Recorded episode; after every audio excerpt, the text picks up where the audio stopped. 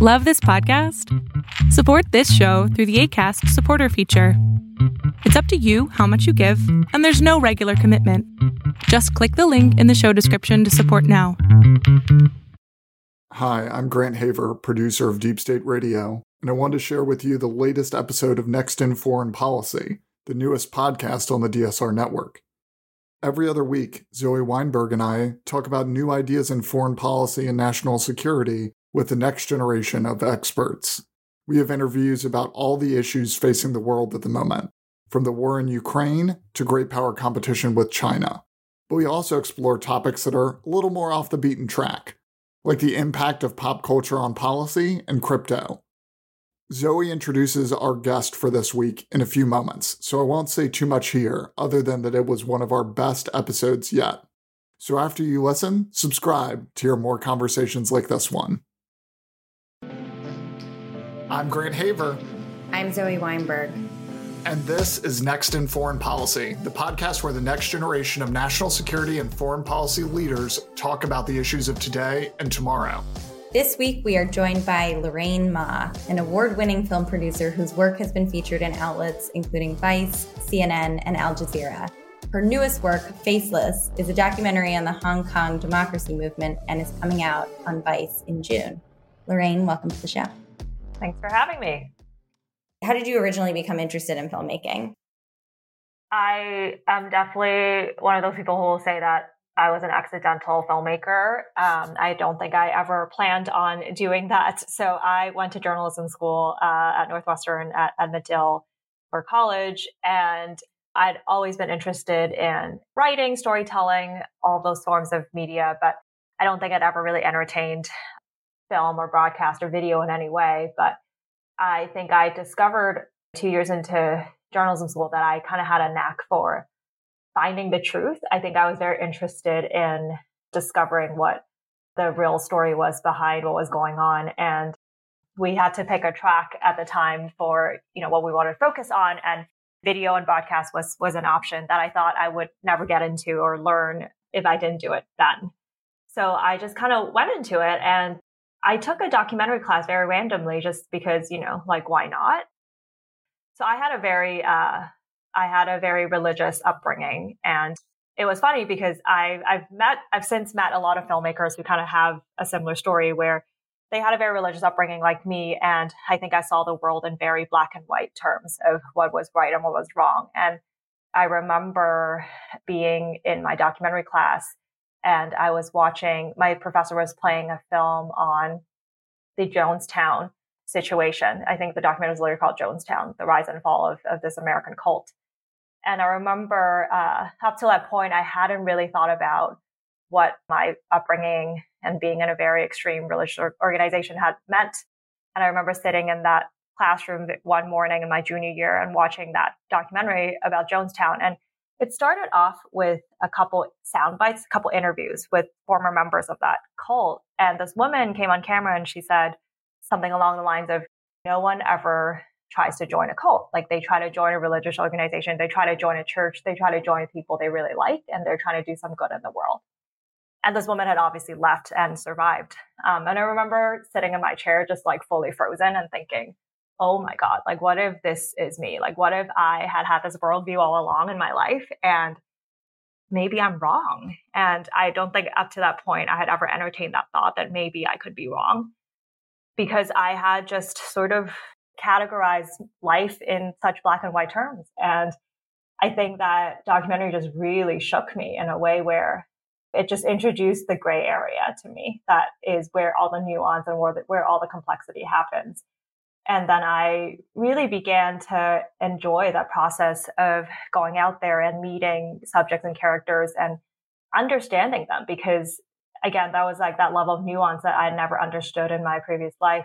Just realizing that a lot of these people in Chicago, I did a lot of reporting with people who had been sex trafficked, people who, you know, were undocumented and in a lot of very difficult circumstances where they just didn't have options, you know, and really challenged my worldview of that, like, again, the right and wrong and the black and white that I was talking about. And so I think in many ways, documentary really changed me. And over the years, as I've continued to, you know, I worked in Hollywood for a couple of years. I'm working in a different sector now, but I still produce because I think it just keeps me grounded and it keeps me involved with what I think, you know, day-to-day life is. So yeah, that's a long story to how I got into documentary.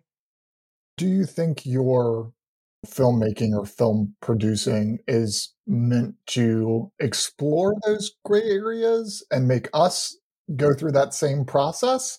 Or is it more, you know, here's my new way of seeing the world. You should see the world this way too. I mean, I think that the best documentaries or the best types of films often have very complicated characters. We like the traditional Hollywood blockbusters because it's very simple. You know, you like root for a hero and like, that's it. But real life is not like that. Like heroes are very flawed or people you think are heroes are very flawed. And that's what makes them interesting because they're just like us and we're all people with layers and we're complicated. And I think the most powerful types of documentaries really reveal that. And it's the complication and the layers that make a story interesting and whole. The nuance is something that often is lacking in the news media. And sometimes it's the format, right? Like it's how much nuance can you pack into a tweet and how much nuance can you pack into a short article. But documentary really gives you that form where you can explore the things that make a person, which often includes flaws and things that you might not agree with. So you recently finished working on a documentary called Faceless, which is about protesters in Hong Kong. Would love to hear more about what it was like filming in the midst of a very rapidly evolving political situation and what that meant for you as a producer, but also, you know, all the folks that you were working with on the ground, including your subjects. So yeah, just to take a step back. So my family's originally from Hong Kong. My parents immigrated to Toronto in the mid-'80s before Hong Kong was returned to China. So I was born there, but we've always, you know, I've always been very involved with like what was happening there. And I went to part of high school, at a boarding school there. I like knew a lot of people who were from there and had connections to the place. And so I was living in London in the summer of 2019 and reconnected with a friend who was actually working for the BBC, but also had roots in Hong Kong. And she had started covering some of the protests for the BBC. And I remember we were chatting about this over dinner and I turned to her and I said, Jennifer, who's the director of this film, you literally are just like capturing these stories and giving it to the BBC to directors who like have zero idea of what's happening. Basically older British white male directors who have no connection to this place. And for me as a producer, I think one of the most important things I think about is who gets to tell the story. And I think it's so important that you get a local voice or someone needs to have a reason to get to tell the story. And for me, because Jennifer had all these roots in this place, for me, she was the perfect person to actually tell the story. Just not just someone else who was parachuting in and capturing it, but truly someone who had an authentic reason behind it. So I was like, hey, if I can raise you some money, will you go do this? And Jennifer had never made a film before, but I think I just believed in her character and her, you know, the way she worked and you know, her character as a journalist. And so she said yes, and I was able to raise her a little bit of money. And so she basically quit her BBC job and moved there, and we started from there. So I was actually not on the ground at all for the entire film. Like I was going to grad school. I was at Stanford. So I was in the Bay Area. So I was not there. So I was doing a lot of remote producing. And it was honestly kind of wild because I was in my second year, my final year of grad school and, you know, living in the Silicon Valley, very removed from what was happening. And also because of the time zone difference, I would go to bed and wake up every morning and get a stream of texts from the crew being like, oh, you know, we went out yesterday, somebody got tear gas. And I'm just reading all of this later on, like 5 hours later, and catching up in real time what had happened on the streets with them. And obviously the protests had gotten more and more violent. And so people, and they were trying to run away and capture the characters differently. So I had to really compartmentalize what was happening and try to find try to find the resources and support them along the way. So it was quite a wild producing experience, I will say. What's behind the name Faceless for the film? Yeah, that's a great question. So in the film, all the protesters, most of them, if not all, are wearing masks. And this was actually pre-COVID. and they were wearing masks because a lot of them were being targeted after being out on the street. I think the police would try to identify them and then come after them. And at least at the beginning, there was this fear. And afterwards, we knew that this fear was fully validated and it happened. Also, all the protesters who were going out were wearing masks to conceal their identity. And they were also wearing black clothing. So everybody would just look identical with black clothes and with a mask on. And so that was like the literal version of Faceless. And I think the other, the other thing we were touching on was that there was this collective identity that, everybody, there wasn't like one person that was doing this. It was just like a community of people who were rising up and trying to voice what they wanted from the government. And so it touches on this collective identity of just a movement of a generation of young people who are coming out to do this. And then also more practically, we actually couldn't show their face in the film because of security reasons, and we didn't want them to be targeted. So all those layers of what was happening, because of that, we thought it was apt to call the film Faceless. And it's sort of powerful because, as you said, it was before COVID. And at that point in time, the idea of interacting with people where you can only see, part of their face felt, I would imagine, very foreign and jarring. And now that we've had 2 years of walking around and interacting with people in masks all the time, there's also this like sort of other kind of layer of meaning, which is kind of interesting. Given that your family is in Hong Kong and you have a lot of roots there, did you have concerns about their security and their ability to continue living their lives? Yeah, I think everybody who was involved in the film, the director and a lot of the crew on the ground, we had this conversation back and forth as to whether we wanted to put our real names on it, because we saw that journalists were being targeted by the government for covering what had happened and for just publishing material in the media. And there's been a couple big news organizations that have shut down since then. So we had these conversations back and forth. I think ultimately, of course, everybody was worried to a certain extent, but we thought, well, we're an independent film. Unless we get nominated for the Oscars, which I think we already know has not happened, we're probably going to be okay. The second thing was we just felt like, okay, if we have the guts to do it, we should have the guts to put our names on it. And we did not know exactly what was going to happen. And of course, that's definitely something we worry about in the back of our heads. But I think that we were very intent on not self-censoring. I think, self-censorship starts when you start being afraid of what might happen. And of course, that's very human and fair. But we just thought, okay, if we start censoring ourselves now and because of what we don't know will or will not happen, then we might as well just not do this film. So the concern is definitely there. And I think the director still lives there and we have crew members who still live there. So there's always that thought in the back of our heads, but we also we think that it's important that we put our names to it and just release it into the world that way. The Chinese government might clearly see the documentary as a political act. Do you view the documentary, but also your filmmaking in general, as a political act? What do you mean by political act? Define that for me. Yeah. I was struck in the film, you followed a number of different characters. One of them was labeled the artist because, of course, you didn't use names. And the artist used her art to push back against what was happening, the police brutality, the crackdowns in Hong Kong.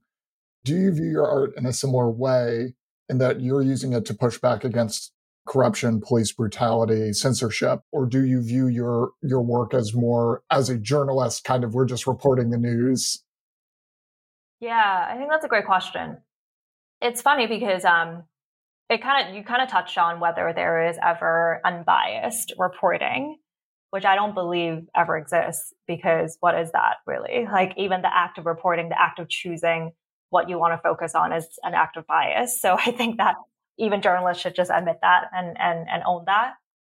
I think that there are certain journalistic elements that we hold to, and particularly for the director, she was a journalist and an investigative journalist, and so there were elements of truth, and we took fact checking very seriously throughout the whole film and everything.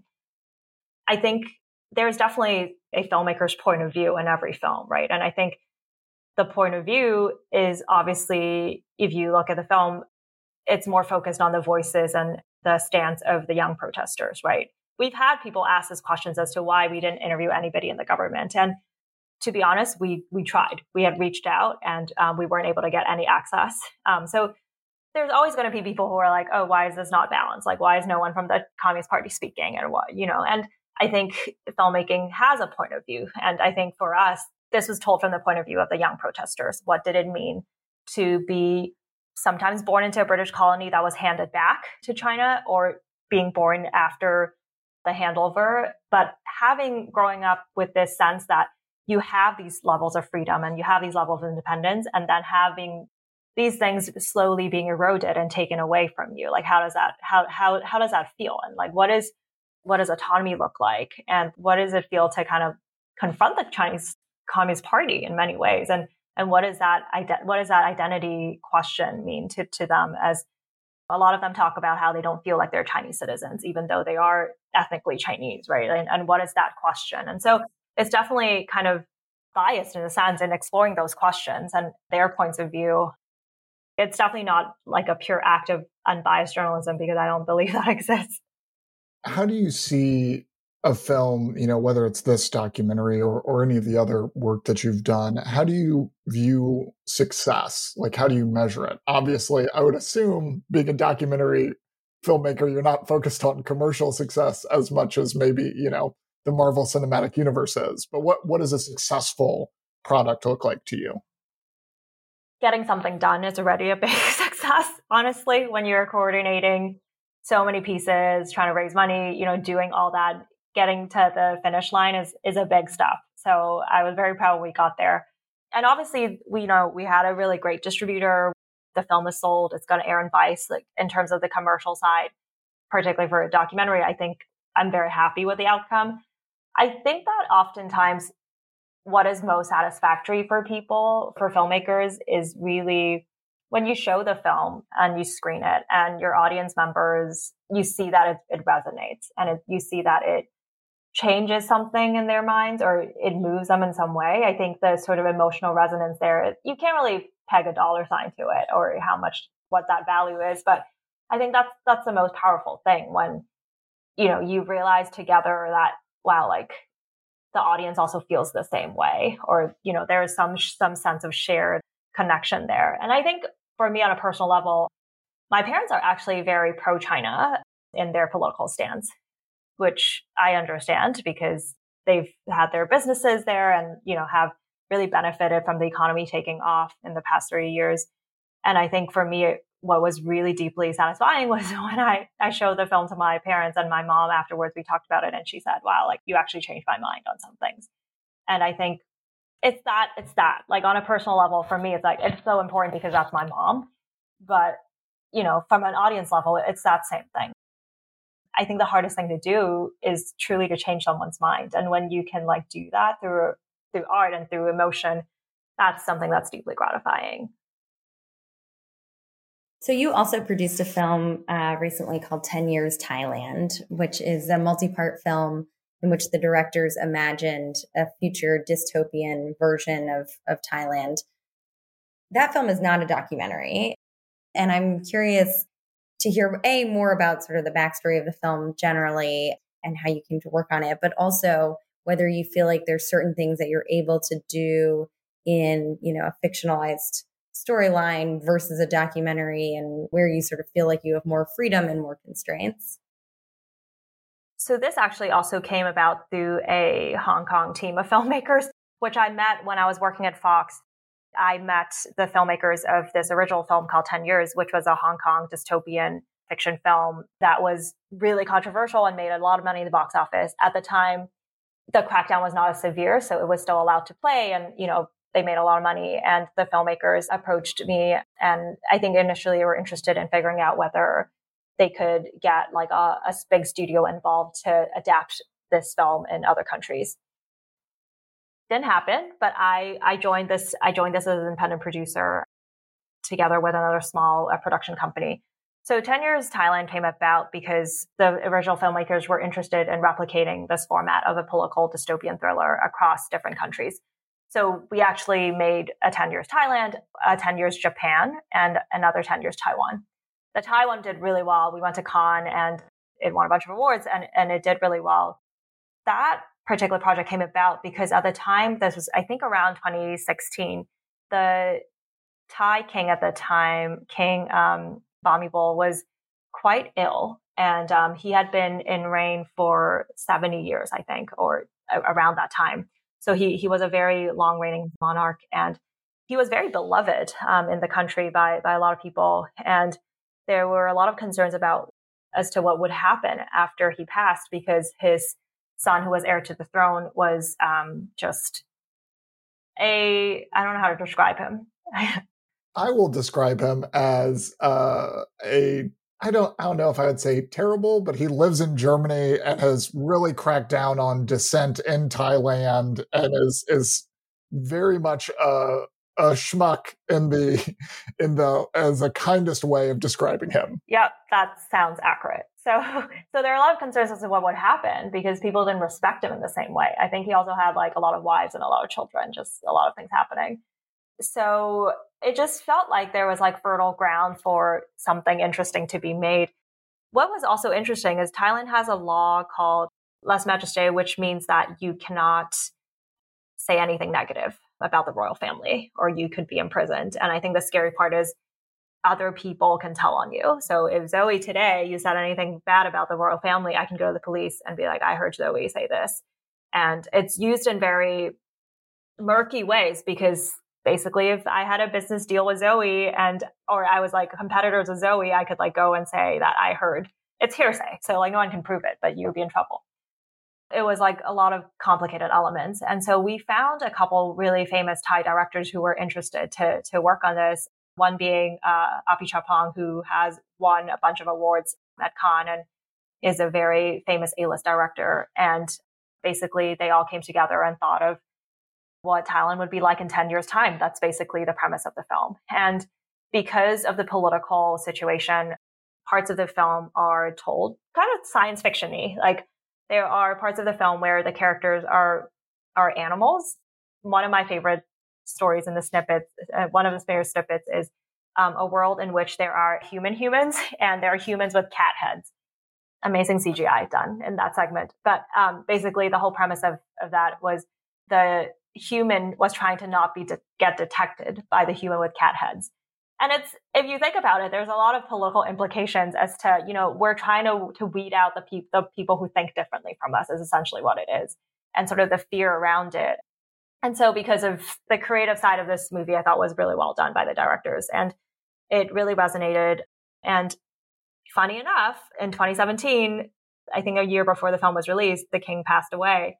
And because of all the political situation around that, the film couldn't be played in Thailand for a while. And there were actors who got into trouble for being involved.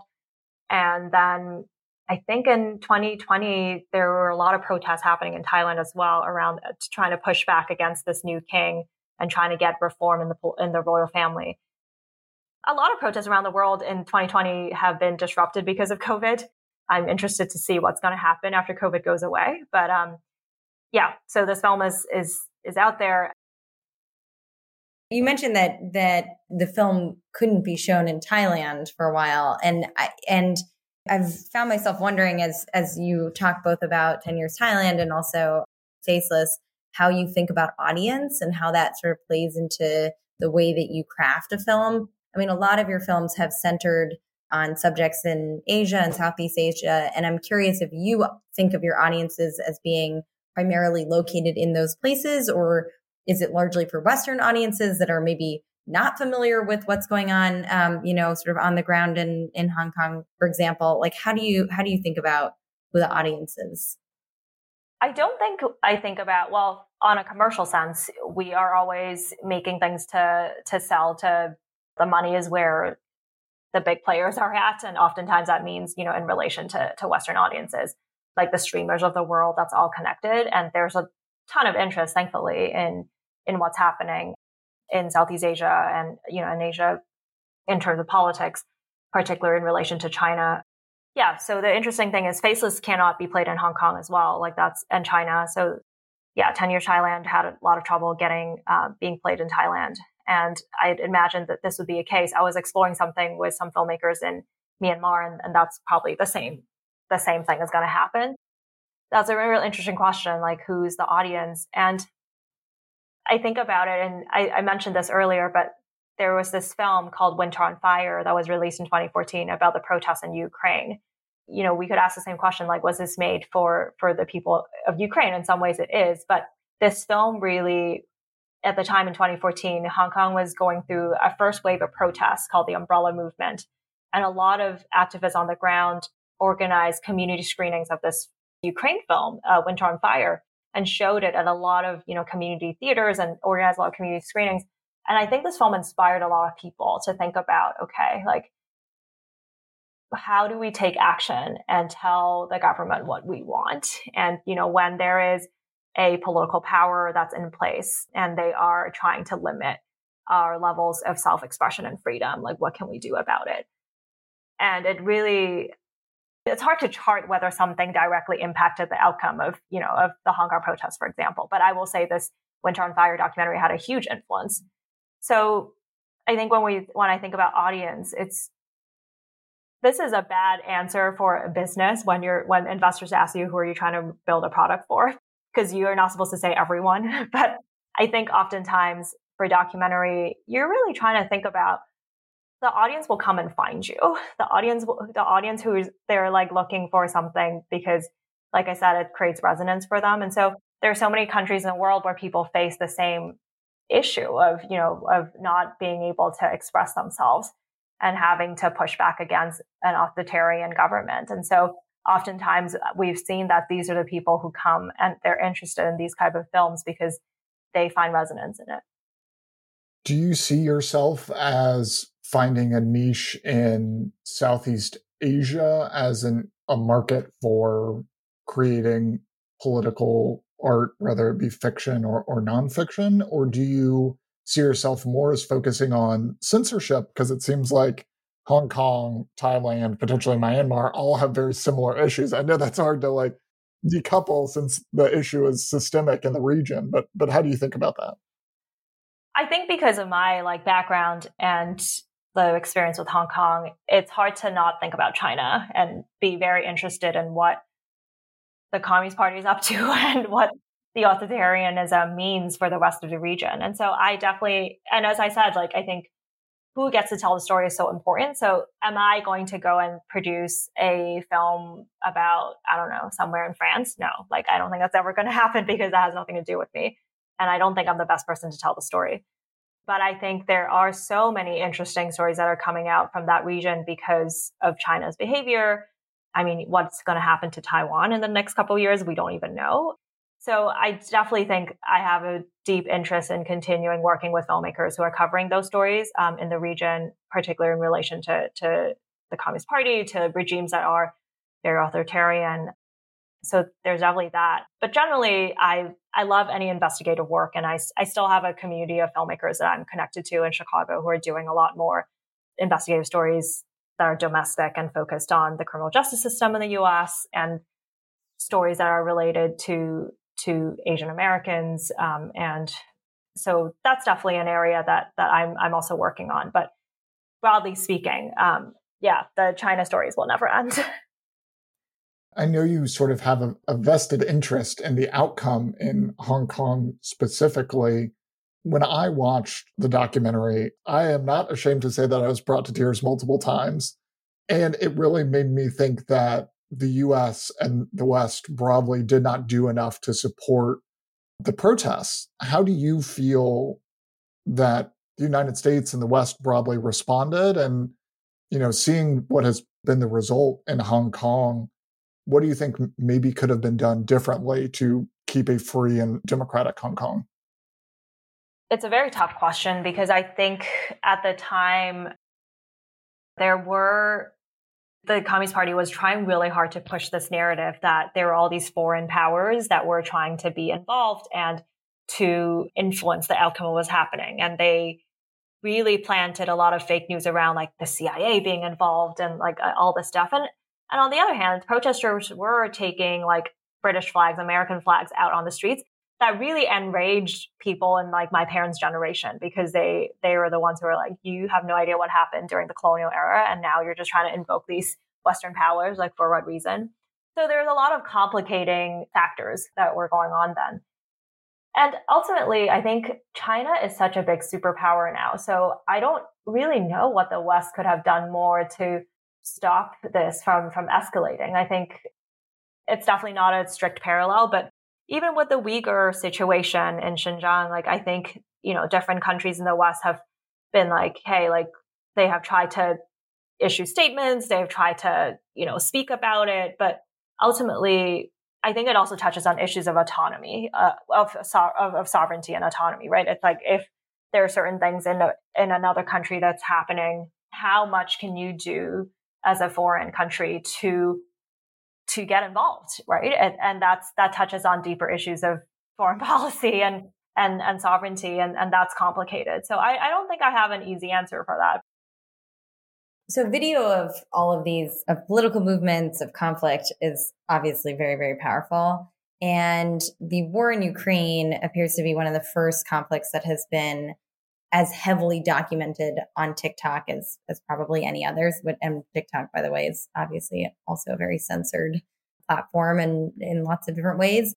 But I wonder how you think about the role of both social media, you know, YouTube, TikTok, et cetera, in shaping collective understandings of what's happening in Ukraine, or I would say sort of more generally, you know, on battlefields as they unfold in real time. I mean, social media has been so powerful in capturing and facilitating a lot of movements, and also, on the other hand, like, documenting war. I think I remember when the Arab Spring happened, I was in college, and I think Twitter was so instrumental in, you know, helping people on the ground, like, communicate and organize and facilitate what was going on. So that's definitely citizen journalism, you know, version one. And now, you know, video has also taken off in a way that you can capture what is really going on. On the flip side, fake news has also gotten really powerful. And, you know, the way that the other side can manipulate materials and show people a different narrative has gotten really powerful too. So I think it's really a brave thing and a powerful thing when people on the ground are trying to capture the truth. I think the sad thing that I am starting to see and keep in mind is how that can also be weaponized by the other side. I think citizen journalism definitely has so much power, but it also, as technology is developing and as the years go by, I'm definitely seeing difficulty surmounting, like, on the other side too. You mentioned before that there's bias in all journalism, in any storytelling, you know, I would imagine, whether it's a citizen or a reporter. But it seems to me like one of the challenges with all of this content that's being both created and consumed on places like TikTok, there's just very little context for the user, so or for the consumer. Whereas if a documentary is produced, at least ideally, there's some form of transparency or accountability about the filmmakers and maybe what perspective they have, and you know, you assume there's a certain amount of fact checking that's going into it. And, you know, this isn't really a question. It's more of a response to what you were saying before. But, you know, I think as soon as you're scrolling through videos on TikTok, you lose all of that context. And sometimes it's very hard to know, even sort of spatially or historically, like, when did this occur and where is it geographically, et cetera. And so to me, that feels like a really meaningful difference between a kind of curated documentary that's been produced, or even like a news segment where you sort of trust that the BBC or CNN is like presenting a video from a certain place and they're identifying it correctly. Whereas on any of these social media platforms, it can be very, very hard to do that in real time. Yeah, I think that you touched on something that's really important, which is context. Whenever we are making a film about something, we spend so much time as filmmakers thinking about how much context we need to include, because you obviously cannot educate someone from 0 to 100. You know, you can't give them the entire Wikipedia page. You assume that if someone's watching something, they have some interest in this topic, so they know the basics. But then, like, how do you build it up so that they understand, like, what's at stake here? And I think oftentimes what you see when you're only reading the news or understanding the news from short videos on TikTok, or as you say, like, you're only seeing the juiciest thing of, like, for example, like something exploding or like someone beating someone up, right? And it's all these like acts of violence. Like, there's a line in broadcast TV, which is whatever bleeds leads. So people are just incentivized to make that kind of content to capture your attention. So, and I think while that consists elements of the truth, it's not the whole picture. And so how do you like educate people to a level where they understand, as we go back to what we first talked about, the nuance and all the different things are at stake here. And it's not just so black and white. And that's a challenge that I think as storytellers and journalists and filmmakers, we all face, because it's so easy to tell the black and white story. I think that one of the reasons that the Russia story is being covered so much in the news right now, because that is, in some sense, a pretty black and white story. It's very easy for the American media to say Russia's a bad guy. But, like, is it that easy for the American media to tell you about Libya, to tell you, like, when American involvement is kind of in the gray area, that maybe America's not a good guy here? I think that the role of journalism and media, often you have to ask yourself, like, yeah, like, what does the audience want to know? But also, like, what should the audience know? And there's a balance there. You don't want people to not read or watch your stuff because they're bored and they don't want to be lectured. But at the same time, there's a level of responsibility to tell people what they should know. So striking that balance, I think, is really key to making, you know, quality nonfiction work. I think it's really interesting that, you know, you started by saying that context is so important, and, you know, social media just collapses context in so many ways, and it acts as an intermediary of your work. So, like, you have been able to put out these documentaries and the films, and of course you work with people, and I'm sure Vice had some feelings about it, but they're producing and showing your work. Whereas on social media, you know, the algorithm or people at TikTok are really defining what you see, and the nameless, faceless corporations in Silicon Valley are changing not only what is incentivized to be produced, but also what audiences can consume. But I'll get off my soapbox and ask you, what is a story or a film that you haven't told yet that you'd like to work on? Wow, that's really proprietary information. I'm kidding.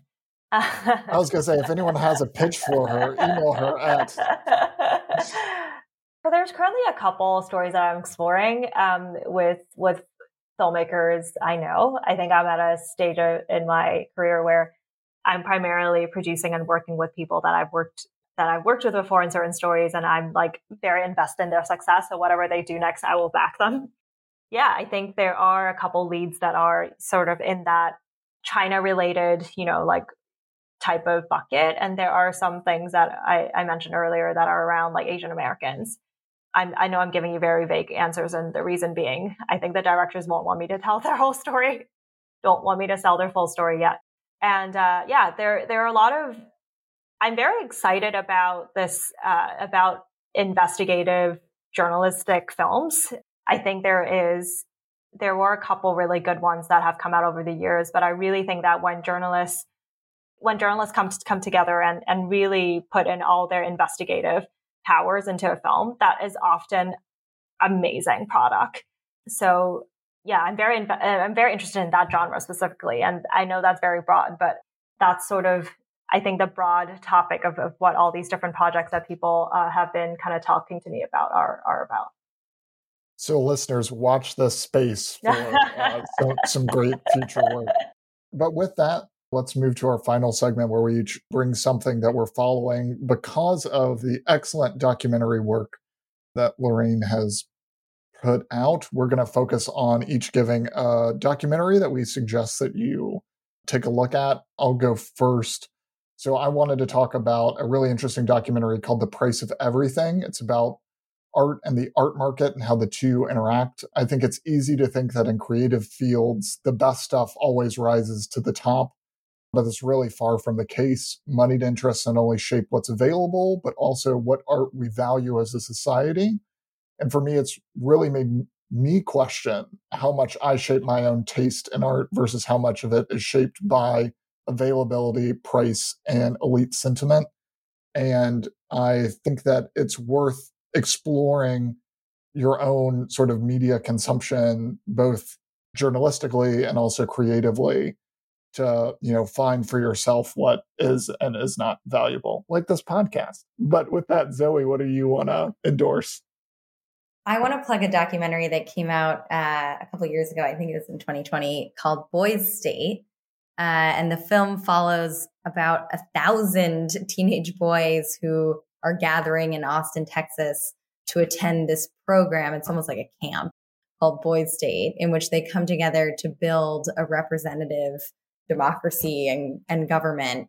And they all are in different political parties, and they have to navigate the challenges of organizing those parties, nominating people, achieving consensus, campaigning, and so forth. And it's both a fascinating portrait of American politics and also of teenagehood and what it's like to be thinking about political office when you're a teenage boy in 2020 in the United States.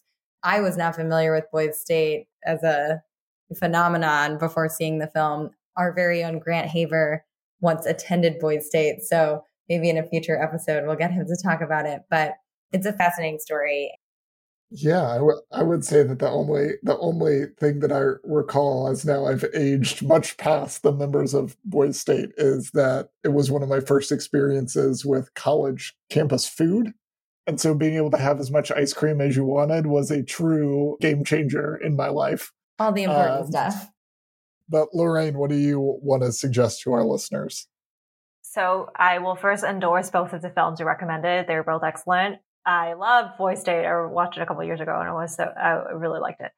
So I already mentioned Winter on Fire, so I will mention this other film, which is not a political film at all. This documentary called Dick Johnson is Dead. It's, I believe, still on Netflix. It's made by one of my favorite documentarians, Kristen Johnson. Kristen is a cinematographer, and she was actually one of the first female cinematographers who was admitted into the whatever club of cinematographers that previously only had men in it in Hollywood. And Kristen Johnson was one of the cinematographers of Citizen Four, which is a documentary that won an Oscar a couple years ago. It's a documentary on Edward Snowden. She's a phenomenal filmmaker, and she made this film about her father, who was aging and was in the early stage of Alzheimer's. And it's a very creatively done film. In it, she stages scenes of her father dying. And her father is a very happy participant in all these experiments. So he'll be like walking down the streets of New York and an AC will fall on him, that kind of thing. But they like have these little experiments for them to really explore what it means for him to die. And I've never watched a documentary and laughed and cried so hard at the same time. So I really thought it was so moving and so beautifully done. So I would highly recommend it. With that, thanks for joining us. Next in Foreign Policy is produced in cooperation with Foreign Policy for America's Next Gen Initiative and is a proud member of the DSR Network. Please be sure to rate, review, and subscribe so that more people can find our show. You can follow me online at Grant Haver, follow Zoe at Z Weinberg, and follow Lorraine on her IMDb page. If you're a foreign policy professional under 40 and want to be featured on the show, be sure to follow the link in the show notes. This week's episode is brought to you by the only name you trust in craft cocktails. That's right, it's Molotov. Molotov cocktails are enjoyed by freedom fighters from Hong Kong to Ukraine, so get them wherever fine spirits are sold. Join us in 2 weeks to hear more about what's next in foreign policy.